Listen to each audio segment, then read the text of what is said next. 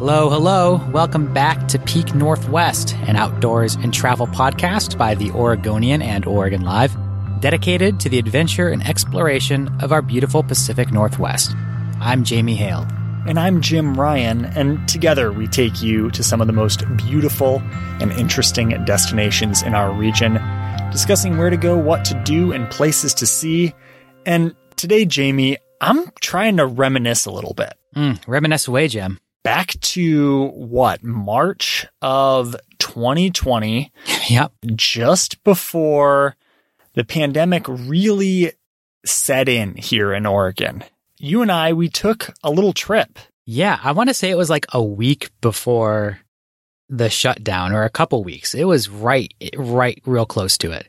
And uh, Jim, you invited me to come along onto one of your video shoots for the Peak Northwest video series, uh, where the plan was to visit as many waterfalls in the Columbia River Gorge as we could in a single day, sun up to sundown. And that was then at the uh, very end of winter.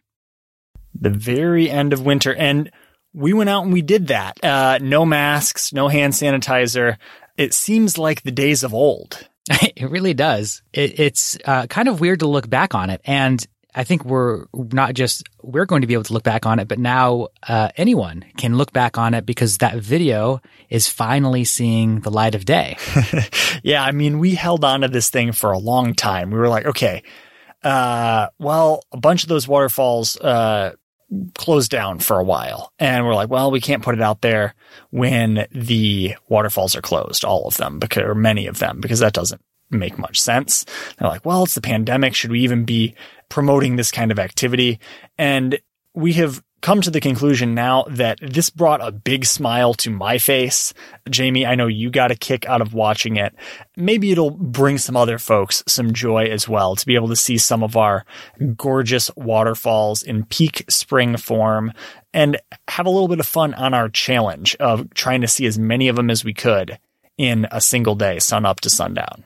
This was a fun trip. So, uh, Jim, I was driving in in the car, Yes. and you were biking the entire time, cycling from Vista House all the way to Starvation Creek. And so for you, it was a very physical, uh, sort of an endurance challenge because on, on top of that cycling, we were then hiking, uh, must have been, uh, you know, 10 miles or so, if not more throughout the course of the day. And while you were out there freezing on your bike, I was enjoying the seat warmers of the car, enjoying the comfort, playing little tunes. Uh, so it was a really different experience for both of us. Um, but I think definitely one that, uh, at, least for you, seemed to be a great challenge to, to undertake. Yeah. So I'll back up a smidge. We just dropped this episode, Peak Northwest video episode at the end of November, kind of under the guise of like, yeah, you know, we're going to finally, you know, brush the cobwebs off of this sucker, finalize it and throw it out into the world. Uh, because it brought us joy, we'll bring hopefully some other folks some joy, but also because uh, it's a little bit of, at least for me, a, a reminder of the kind of adventures that are right in our own backyards, right? So we have all of these waterfalls very, like, pretty close to us here in the Portland area. And I wanted to scheme up a way to essentially, under my own power, visit as many of them as I could. And what was really nice is I was able to do that essentially supported and with friends by having you and our videographer colleague, Brooke Herbert, drive the car, uh, cheer me on and throw a couple, uh, jeers my way as well. Uh, here and there. But uh, as we're going through all of this, I think it's worth noting uh, hey, maybe there's something that uh, I can scheme up here in my neighborhood, in my city, in my, you know, region uh, that doesn't require a lot of travel and it could be a fun challenge going into the winter months. So, all of that said, Jamie, the way we pulled this off was we met up in Portland and we drove up to Vista House. And once we got up to Vista House, you laid on me actually a bunch of really good Columbia River Gorge facts, Jamie, about how the gorge was formed, this and that. Uh, I mean, folks can watch the video, but uh, I learned a thing or two when you gave me that rundown. You mind sharing a little bit of what you told me when we were out there? Yeah, I, the, the Columbia River Gorge is one of the most spectacular geographic formations in this region for good reason. It was formed by the uh, Missoula floods, which are these ice age floods, a series of them that continuously came and sent just torrents of water out from that kind of uh, northern Montana, Canada border all the way down across eastern Washington and then cut across sort of some of these lava plains um, coming off of Mount Hood. And as it did, it, it carved out this river gorge uh, from what is today the Columbia River, and it rose up to, gosh, I think about 700 feet above where it's at right now. So when you're standing up there at Vista House and you're looking down, the pretty much the entire area below your feet was covered with water during the times of those floods. So this is what carved out that river gorge. It's also what deposited a lot of the fertile soil into the Willamette Valley. Uh, it's the reason for a lot of the you know, the reasons why we're here and why we love this area so much. Wild to think about the visual too of 700 feet of vertical relief basically between yourself and the river, and to think that the river could rise that much, absolutely wild. And, and a great visual of that in watching it, the video itself.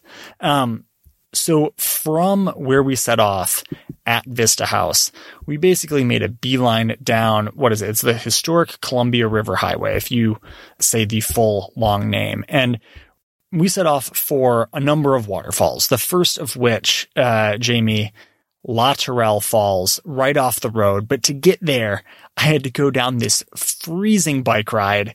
Uh, well, you, uh, you know, calmly rubbed in the fact that you had some nice heated seats and, uh, a good wind block there, uh, in our borrowed Subaru. Yeah, it, it looked pretty miserable out there for you, Jim.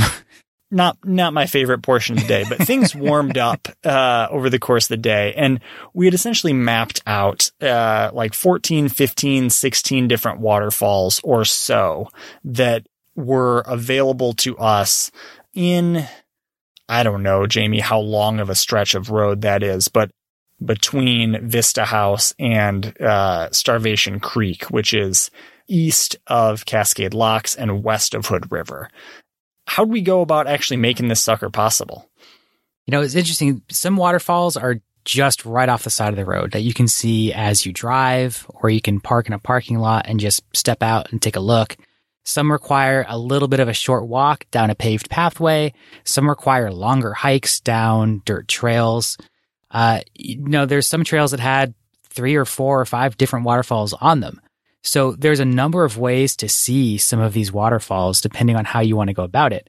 The new Col- historic Columbia River Highway State Trail, which is a paved pathway for cyclists and hikers, has a number of waterfalls visible just right off of that bike path. So, you know, we decided to kind of try to see all of these. So what our trip entailed was driving, cycling, obviously for you, Jim, mm-hmm. hiking short paths, hiking longer trails, uh, doing a little bit of everything to see all of these waterfalls. So, I mean, if you follow in, in our footsteps, you can want to see just the ones you can drive to. There's still a lot there. If you want to have a big day of hiking, you can see a lot of them. Or if you want to bike the historic Columbia River Highway State Trail on that new bike path, there's a lot you can see along there too. Yeah, we did get a little bit of everything. I think that's a, a good way to put it. Um, just kind of going west to east, if you will. Uh, the first two right off the road, Latourell Falls and Shepperd's Dell Falls, both destinations within their own right. Um, one of my favorites, just in terms of the flow, is the next one, Bridal Veil Falls. Uh, as you noted in the video, Jamie, presumably named because it looks somewhat like a bride's veil would. I guess so, yeah. the only other time I had been there, and that was a guess, by the way, uh, not positive on that, but the only other time I had been there, I believe, is in a really icy, snowy time of year. So it was fun to see that uh, kind of in its peak springtime form. Um, and I'd imagine if folks were to head back to that neck of the woods right about now, they would see it gushing again as well. Yeah, that's the the reason we picked this time of year is because once you get all that rainfall or snow melt a little bit later in the season, it really just makes those waterfalls flow. Some of these are going to be, you know, still flowing year round, but if you really want to see them at, like Jim said, at their peak, you want to go in that rainier season sometime. of course, that also means going in sort of the colder times. So, Jim, I wanted to, to ask you about this because, I mean, doing a bike trip on that, on the historic highway, on the state trail sounds great in the summertime when you get that nice breeze coming in from the gorge. Yeah. Why, why did you choose to do that during the cold? What was it that drove you to want to do that long bike ride on top of the hiking and everything else? Well, I really enjoyed doing kind of human powered adventure. So whether that's backcountry ski touring and kind of, if you will, hiking your way uphill in order to ski down or riding my bike on some big loop, whatever it may be, I enjoy getting out there and maybe doing a little bit of the work myself. And I've driven portions of the historic Columbia River Highway before. I've been out there for work. I've obviously been out there for fun.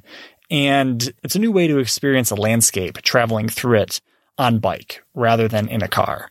So I wanted to slow down a little bit, push myself a little bit, uh, to combine kind of this big day of biking with still quite a bit of hiking too. And it really was kind of the exact challenge I was looking for. You know, we stopped off and hit a number of these waterfalls close to the road. And then we jumped out on the Wahkeena Loop, which is one of the more popular ones in the gorge, I would have to say. Basically going from the Multnomah Falls trailhead, uh, or parking lot, looping, uh, back west to Wahkeena Falls and up and around, uh, to the top of Multnomah Falls, kind of the most grand display of them all, if you will. That was a longer hike, several miles and then hopping back on the bike again for some more stretches. It was just a really interesting way to see a lot, uh, push myself physically a little bit, and uh, do things in a different way than probably most visitors to the waterfall corridor. Yeah, doing that bike tour of it is, you know, obviously requires some, you know, physical strength and experience and all that. Uh, but it's a really, really cool way and different way to see the gorge that I know some people who are in the gorge who are working on that bike path, the state trail, are really hoping that more people, I think, see the gorge in that fashion, who can bike down the historic highway and then on this this designated paved trail.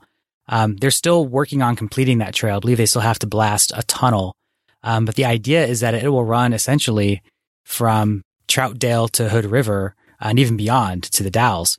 So that's a huge huge attraction that will be completed, I think, sometime in the next probably couple of years that will allow people to do, Jim, what you're doing plus more. You know, maybe yeah. doing that and then um, stopping off at a campground and camping the night and continuing on the next day.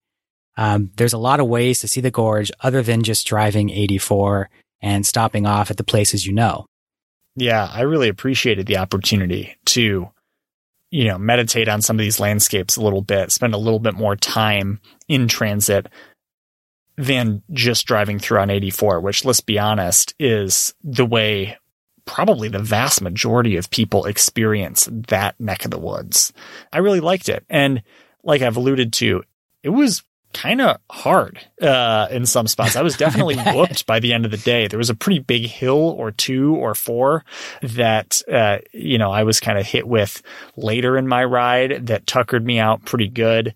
Like you said, it was cold. Um, but one note to any folks who are like, "Oh yeah, that sounds fun. Let's go ride bikes along uh, the waterfall corridor." Note that uh, anyone who's driven that corridor on the weekend would advise you that it's quite a busy place. And uh, by no means would I discourage you from riding your bike to a, a popular destination like Multnomah Falls. But know that if you go on a weekday like we did, you're probably going to be a little bit happier with the amount of traffic and it's probably going to feel safer. Uh, I would have to imagine. Yeah. And for folks who want to just stick to that designated bike path, uh, where there's not going to be any traffic, you might see a couple of walkers, but it's mostly going to be just other cyclists if you begin at the Wyeth campground, that'll take you, um, if you go east from there, all the way out to Starvation Creek and a little farther. And that's a really nice ride right there. It takes you past a couple waterfalls, um, just right off the bike path. And there's some spectacular views looking up and down the gorge from that area. Yeah, I enjoyed that portion of the ride a lot. I believe, Jamie, correct me if I'm wrong, that section of the state trail is new, right? Yeah, they just over the last uh, two or three years they've been working on it. Um, but that portion that starts at Wyeth um, and goes down to Starvation Creek, a lot of that was just opened. I want to say that was in 2018, 2019. Not bad. Not bad. Uh, I really enjoyed it. Uh, caught a, a few waterfalls off the side of the state trail there. Jamie, I guess we could rattle through our whole list and, and all of the notable waterfalls we did. Not really necessary. I think folks know mostly what is there, what's available to them. Uh, do you have any favorites of the bunch? I'm, I'm going to put you on the spot there. Favorite waterfall, like an individual waterfall? An individual waterfall, oh, a, a, collection of waterfalls, um, anything like that. You know, the we mentioned it already, but I'm going to say it again. Um, the Wahkeena Multnomah Loop that goes from Wahkeena Falls to Multnomah Falls is, I mean, it's spectacular. Um, you know, it's about five miles round trip, but I mean, you hit Wahkeena Falls, which is gorgeous, and Fairy Falls, which is lovely. Mm-hmm. And you hit um, a, another trio of smaller waterfalls, Dutchman Falls, Wiesendanger Falls, before coming to the top of Multnomah Falls. And you can kind of hike down and um, look at the base of Multnomah Falls too. I will say that that loop is right now, it's not entirely open. Um, after the coronavirus, they shut down um, the part of that loop that goes from the base of Multnomah Falls uh, around to the bridge and up to the Larch Mountain Trail. That is all closed right now. So you can do the Wahkeena part of it and see Wahkeena Falls and Fairy Falls and go up uh, to the point where it meets the Larch Mountain Trail. But otherwise, that nice section at the end is currently closed. But when that does reopen, I'd recommend going out there and checking it out if you haven't yet. It is just one of the most spectacular hikes in the gorge. And it's a good time probably to note as well before you go out and do much of anything in the gorge or elsewhere, check ahead, call up the local land managers, go online, do your research, make sure where you want to go is actually open. One of the reasons we held on to this video episode for quite some time was, you know, him and Han about, well, if stuff's closed along the route, do we want to encourage people to get out there? The message is, of course, do your research, uh, check in with the folks managing the land, and make sure you're not going to be disappointed when you actually arrive. As we're recording this here towards end of November, uh, Wahclella Falls is also closed right now. Um, that's one of the places we went to in the video. Just keep that in mind. And Jim, like you said, uh, just you want to make sure you check before you go pretty much anywhere these days. That's the spirit, Jamie. Well, I want to hear a little bit more about some adventures that we can scheme up close to home. But first, why don't we take a short break?